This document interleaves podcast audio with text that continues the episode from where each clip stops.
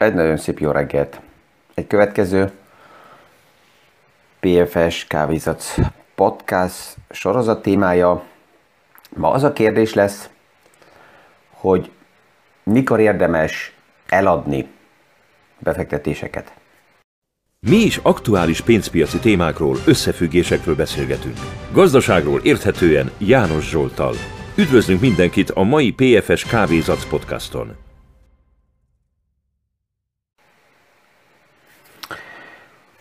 És mielőtt a témát kézbe veszük, azelőtt igen, ma reggel egészen direkt megszólítok mindenkit, aki szívesen hallgatja a podcastot, hogy ma is nyugodtan nyomja meg a like gombot, ha még nem követ, a követő gombot, ha az az érzése, hogy vannak gondolatok, amit hozzá tud tenni, akkor szóljon hozzá, küldje tovább olyannak, akinek érdekes lehet a téma. Ez miért jó? Egyszerű. Az egónak. Az egónak um, ebbe a podcast világba, ahol ugye vannak olyan podcast szerkesztők, ahol mögöttük van nagy kiadóstáb, um, rengeteg um, marketing akció, különböző támogatások, adatbázisok, bla bla minden. Itt ebbe a témakörbe mi hangosan gondolkozunk arról, ami úgy érzem, hogy foglalkoztatja a hallgatókat, a befektetőket, és nagyon-nagyon sokan mondják azt, hogy olyan gondolatmenetet dobunk fel, itt olyan formában is úgy beszélgetek, amit máshonnan nem hall. Nagyon sok esetben a marketing az, ami jön, ami a helyes is, abból a szempontból nézve azt biztos, hogy én is ugyanígy csinálnám. De ha ezt tetszik, ez a keret, akkor érdemes kommentálni, és kérdéseket feltenni, és továbbküldeni, és lájkolni. Tehát ezt a rendszerek észreveszik, és ez hozzatartozik. Szóval ennyi indulásként ehhez a, az ego témához. Amikor jön a kérdés, hogy de akkor mikor adunk el, de hogy akkor mikor szállunk ki a befektetésekből, akkor ez alapjában különböző szemszögből jöhet. Az első, hogy az a befektető, az ügyfél rájött, vagy gondolja magának azt, hogy csak a realizált nyereség a valódi nyereség mert az árfolyamok figyelése az egy, ja, egy lufi egyelőre, mert az árfolyam az még csak egy szám, de amíg nincs realizálva, addig nem reális.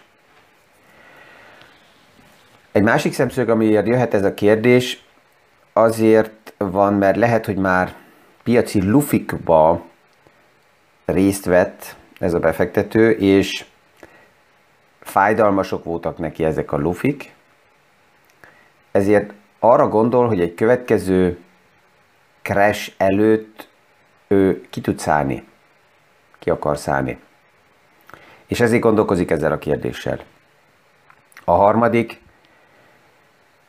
hogy egy olyan befektető teszi fel a kérdést, aki egy évvel ezelőtt kezdett foglalkozni a tőkepiacsal, lehet, hogy pont a lockdown idejébe volt erre lehetősége, ideje a technikai rendszerek most elérték.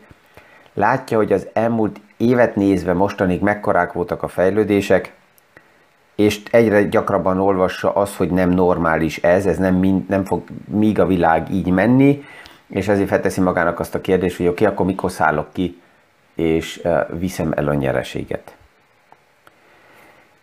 A negyedik kérdés lehet az, hogy pénzre van egyszerűen szüksége, a befektetőnek, az ügyfélnek, és ezért teszi fel ezt a kérdést. Tehát a kérdést megválaszolni, hogy mikor érdemes eladni, ezt így általánosan, véleményem szerint nem érdemes. Lehet, mert lehetni sok mindent lehet. A szemszögből kell megnézzem, hogy milyen szemszögből gondolkozik valaki ezen a kérdésen. Kicsit kitérek majd arra is, hogy, hogy a rebalancing, Tehát a portfóliókat átegyensúlyozni, ez, ez, ez, ez mire jó? És emögött mi van, és ebből mi a kényszer, és mi nem. Kezdjük a spekulációval. Ha ma valaki az értékpapírokat, a tőkepiacot spekuláció szemszögből um, kezeli és vásárolta be, akkor remélem, hogy főleg a spekulációnál a legtisztább, hogy megvan, hogy mikor szállok be, milyen áron. Beszállás előtt megvan, hogy mikor szállok ki, milyen ároknál. A spekuláció tulajdonsága az, hogy ez nem egy open-end story, hanem egy darabig van. Addig, amíg vagy a fogadás, az elvárás, a spekuláció működött, vagy azért kell lezárni, az exit azért kell meglegyen, hogy a veszteséget korlátozzam. Tehát a spekulációnak két oldala van. Az egyik, hogy már elindulás előtt egy meghatározott nyereség, amit ha elértem, akkor le van zárva ez a számla, vagy az a pozíció, és a másik oldalán pedig előre, elkezdés előtt már meg van határozva, hogy hol van a veszteségi határ, és ott vészfék húzása van azért, hogy a veszteség ne fusson a nulla, tehát a 100% irányába. Tehát minden esetre itt egy terv szükséges, és aki spekulál és nincs terve, hát annak nem tudok segíteni. Hát ez az egyik legfontosabb, hogy már mielőtt belemegy a témába, azelőtt ezt elhatározza. A pszichológiának a, a hatása nagyon erős, és hogyha nincs, meghat, nincs leírva egy terv már elindult, elinduló spekuláció előtt, akkor az nagyon nehéz, mert mikor benne vagyunk az eseményekbe, akkor vagy szépre beszélünk veszteségeket, vagy a kapzsiság nagyon erősen kezd jönni, hogyha mennek felfel az árfolyamok, és akkor nem szállunk ki. Ezt honnan tudom? Hát én saját magamat is figyelem és tapasztalom, hogy hogy, hogy viselkedek, mit teszek a, a napi, napi szinten a piacokba, és visszamenőleg szinte minden nap lehetne Churchill-t idézni, hogy csak azt a statisztikát fogadd el, amelyiket te eh, hamisítottad. Szó szerint ő inkább azt mondta, hogy ne higgyél egy olyan statisztikába, amit te nem, nem te személyesen hamisítottál mert visszamenőleg mindent el tudunk magyarázni. És ez a legnehezebb a tőkepiacokat figyelve, visszapillantó tükörből is bevallani, hogy az a gondolatom, érzésem, ami most megvan, és a tények, az valójában tegnap, tegnap előtt, egy évvel ezelőtt, egy hónappal ezelőtt is rendelkezésemre állt, vagy ott egészen másképp gondolkoztam. Aki spekulálni akar, és ebbe indul el, az azzal a kérdéssel is kell foglalkozzon, hogy hogy fogom érezni magam, ha ellenem fordul a piac. Tehát nem az a, az emelkedés fog jönni, amit elvárok, hanem lesz mínusz 40, mínusz 50 százalék. Akkor hogy érzem magam, akkor hogy fogok reagálni, stresszelek, um, tudok aludni, mi lesz ennek a kihatása? És ezeket kell átgondolni, mielőtt elindulok. És aki ezt így átgondolta, az azt a kérdést, hogy mikor szállja ki, többet nem teszi senkinek fel. Mert ezt ő magával rendezte, neki megvan a válasz, és kész. Amikor jönnek így előadások közben is a kérdések, vagy az előadás után kérdések, hogy de János úr mit szól akkor ebből és ebből az iparákból, vagy ebből a részből, um, mikor érdemes kiszállni vagy beszállni, akkor reflexből azt kell mondjam, hogy ezt honnan tudjam, nem ismerem a tervedet ha arról beszélgetünk, hogy mi a terv, akkor meg tudom nézni, hogy abban tudok-e segíteni. És a kérdés az, hogy bele kell szóljak egy tervbe. Erről már ugye többször beszélgettünk, hogy a szakembernek, a pénzügyi tervezőnek mi a feladata beokoskodni állandóan, vagy pedig ha látom, hogy van valakinek egy terve, akkor maximum neki segíteni, hogy a tervét megvalósítsa, mert minden terv jó, amivel ő jól érzi magát. Ez legalábbis az én tapasztalatom, és amit itt elmondok, ezt is érdemes hozzátenni, ez csak egy vélemény. Az, amivel én jól érzem magam. Bárkinek más véleménye is lehet, az is fantasztikus és rendben van, ha ő azzal jól érzi magát. Ha nem érzi jól magát, hát akkor változtassa meg a véleményét. Tehát ez a, a spekuláció befektetés körül, ugye érdekes, mikor szálljak ki, hát akkor, mikor az, amit elterveztem, teljesült. Vagy az egyik irányba, vagy a másik irányba. Na most mi van a hosszú távú értékpapír számláknál, a, a, a, az open-end depóba? Ott mikor szálljak ki, ott mikor realizáljak nyereséget? És itt erre azt kell mondjam, hogy a hosszú távra felépített portfólióba soha. Miért soha? Hát abban a pillanatban, amikor ott is egy pozíciót kivettem, akkor a következő percekben a követke, egy új probléma előtt állok, mert akkor visszahozom a befektetett tárgyértékekből, a befektetett portfólióból, visszahozom a fiát rendszerbe, a fiát rendszer problémáival a pénzt. És akkor megint az a kérdés, hogy akkor most hova tegyem? És sajnos aktuálisan a fiát rendszerbe visszahozni a pénzt nulla vagy alacsony kamaton, sőt negatív reál kamaton, a fiát rendszernek az inflációs problémájával, ez szerintem egy hosszú távú portfólió részben nem opció. És amikor ezt valaki megcsinálná, akkor megint összekeveri a hosszú távú befektetést a rövid spekulációval. És ezt a kettőt legalábbis a portfóliómban, vagy a portfóliókban, amit összeállítunk ügyfelekkel, azt nem keverem össze. Tehát az a része, ami open-end, hosszú távra van összeállítva, oda bevásárlások megtörténnek, de onnan kiszállni, vagy akár az egészet lenunázni, ezt nem tesszük meg. Persze abból kiindulva, hogy egy egészséges portfólió összeállítás, és nem valami lucky punch, vagy valami szerencsejáték, vagy valami kis no-name cégek, vagy, vagy, vagy. Tehát itt, itt azt kell eldöntsem, hogy az alapstratégia mire épül rá.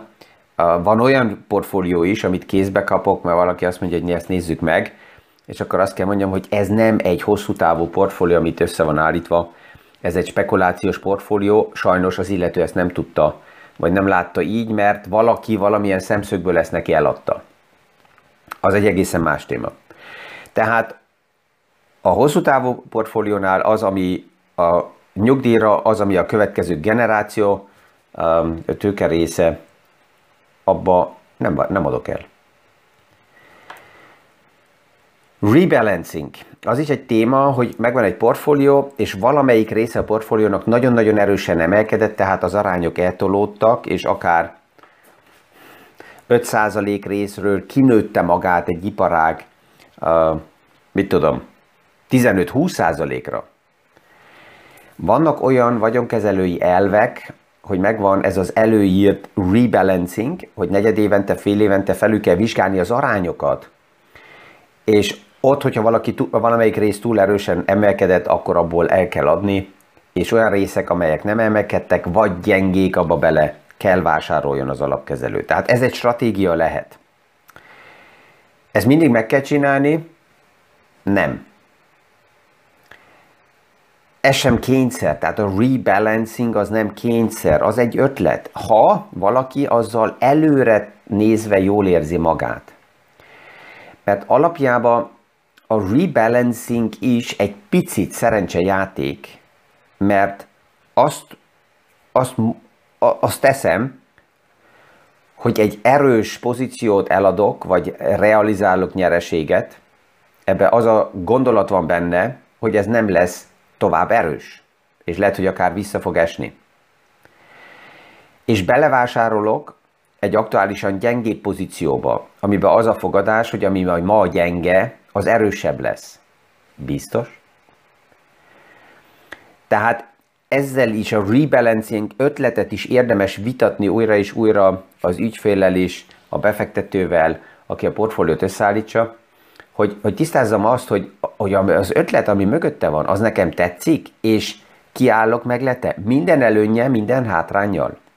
Mert visszapillantó tükörből, és sok ilyen modell van, amivel kijön a marketingosztály, és azt mondja, hogy ez nekünk a stratégiánk, és hogyha ezt visszamenőleg megnézzük az elmúlt 10 évben, akkor ez nagyon jól működött volna. Hát no, mert az elmúlt 10-15 vagy mennyi évből azokat az időpontokat ideálisan ki lehet venni, ami, amikor nagyon fantasztikusnak nézett ki, hogyha ott megtörtént egy, egy átegyensúlyozása a portfóliónak, a fantasztikus marketingesek ezt nem is egy csúcsponton csinálják, mert akkor esetleg e, egy pár e, kételkedni fognak, hanem azt mutatják, hogy a csúcspontot mi soha nem találtuk el, tehát néha túl korán, néha túl későn, de akkor lépnek, mert ezt csinálja kvázi a rendszer, ez backtest formájából mindig érdekesen tűnik, a jövő csak nem a múlt szerint alakul. Tehát a rebalancingnél is érdemes feltenni azt a kérdést, hogy miért csinálom ezt meg. Mert azzal, hogy ezt megcsinálom, az azt jelenti, hogy erős piaci szereplőt eladok, és gyengét veszek. Ez egy picit megint a hosszú távú befektetésből áttér a spekulációba. És felketem magamnak azt a kérdést, hogy ezt miért teszem meg. Ezzel valójában jól is érzem magam. Akinek ez a stratégiája, az megint nem teszi fel a kérdést, hogy mikor adjak el, mert megvan a terv. Van egy olyan verzió, hogy azért teszi fel a kérdést, mert kell a pénz. Az, hogyha kell a pénz, hát ez a klasszikus helyzet, hogy ezért építek fel portfóliókat. Ideális esetben ezt előre egy picit tudom tervezni, tehát nem meglepetésszerűen azt mondom, hogy tegnap még azt gondoltam, hogy nem kell pénz, és ma reggel cang, eh, hirtelen kell a pénz, és akkor bele kell nyúljak az összeállított portfóliókba, hanem pont erre a részre érdemes, hogy legyen egy olyan puffer, amivel váratlan költségeket tudok kezelni, de alapjában, hogyha pénzre van szükségem, akkor kezdem eladni a pozíciókat, és hát akkor persze egy érdemes megnézni, hogy melyik pozíció fejlődött az én tervem szerint milyen szintekre, és azokat adok el, adom el. Um, egy verzió, hogy pénzre van szükségem, főleg azok, akik a nyugdíjra uh, tesznek félre pénzt, vagy későbbi uh, időpontokra, ott is nem az egész összeget egyszerre érdemes kivenni, mert ugyanaz történik, amit az előbb mondtam, egy hosszú távú portfóliót, hogyha feloldok és kiveszem újra a fiát pénzügyi rendszerbe, akkor itt megvan a problémám, hanem azt a részt veszem ki, ami például egy fél év évre nézve, mint likviditás nekem szükséges, és a többi részét azt nyugodtan tudom hagyni a közép-hosszú távú portfólióba, hogy az a háttérbe a piacokkal tovább dolgozzon. Itt van olyan gondolat is néha, hogy azt mondják egy páran, hogy ó, de hogyha ha pénzre van szükség, akkor nem érdemes eladni, akkor inkább az értékpapír számlát odaadom a banknak biztonságként, és felveszek hitelt. Mert most olyan alacsony a kamatszint.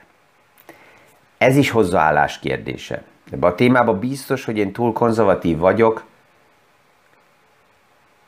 nem fogadok arra, a játékra, hogy hitelből finanszírozzak befektetést. Ezért, hogyha pénzre van szükségem, és megvan az, a, a, a pozíció, akkor kiveszem és cashbe fizetek.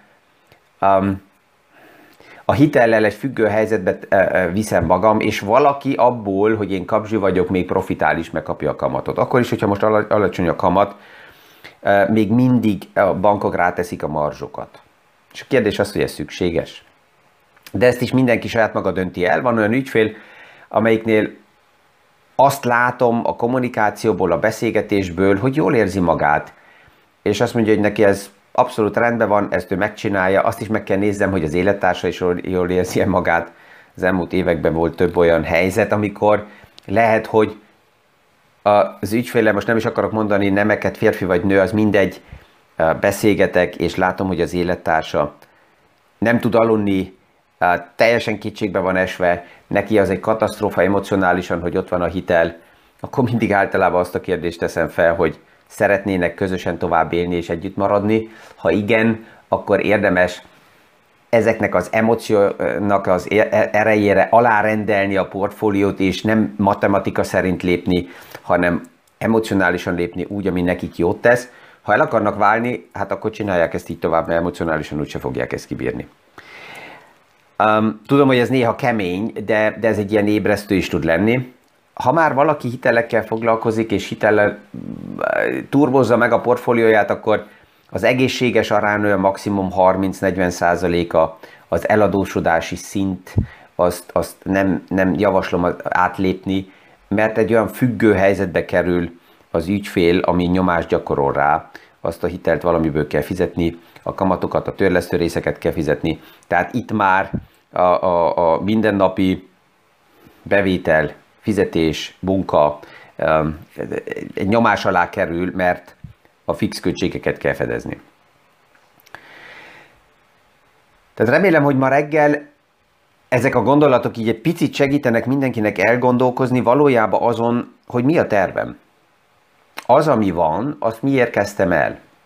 És ha rájövök, hogy nem volt tervem, az se baj, az elmúlt év erre elég ideális volt, hogy még akkor is, ha nem volt terv, jó irányba mentek az árfolyamok, akkor érdemes akár még most leülni és megnézni, hogy oké, okay, hogyha ez nem lenne, és ezt javaslom, félretaszítani az aktuális portfóliót, nullába elkezdeni, és azt mondani, hogy oké, okay, hogy néz ki az aktuális elképzelésem, hogy néz ki a terv, ha nem lenne semmi, mit építenék fel. És ha ez megvan, és itt lehet érdemes egy, egy szakértővel beszélgetni, filozófálni, közösen megvitatni a terveket, és azután hozza tenni a létező portfóliót, és megnézni, hogy mennyire fedezik ezt egymást. Lehet, hogy eltérnek, lehet, hogy fedezik egymást, lehet, hogy csak egy pár százalékban van eltérés, és akkor lehet egy egészen új stratégiába a jövőbe menni, hogy ne kelljen idegent megkérdezni, hogy akkor most szálljak be, vagy szálljak ki, mert akkor azt jelenti, hogy ha egy idegen válasz miatt cselekszek, akkor ez már nem az én stratégiám, hanem a távirányítót valaki más tartja a kezébe. És vagy hangulatból, vagy kedvéből, vagy marketingből, vagy valami másokból irányítja azt, hogy milyen irányba megy az én portfólióm. Ezzel ma reggel is elbúcsúzok, kellemes napot, sikeres tárgyalásokat mindenkinek. Köszönöm az időt, amit mindenki minden reggel, vagy az, aki bármikor, amikor meghallgatja a podcastokat, ajándékoz nekem, hogy kíváncsi egyáltalán a gondolataimra. Örvendek a visszajelzéseknek, a kommentároknak, a lájkoknak, viszonhallásra a hónap reggeli Kávézac podcastig. Mi is aktuális pénzpiaci témákról, összefüggésekről beszélgetünk. Gazdaságról érthetően János Zsoltal. Üdvözlünk mindenkit a mai PFS Kávézac podcaston!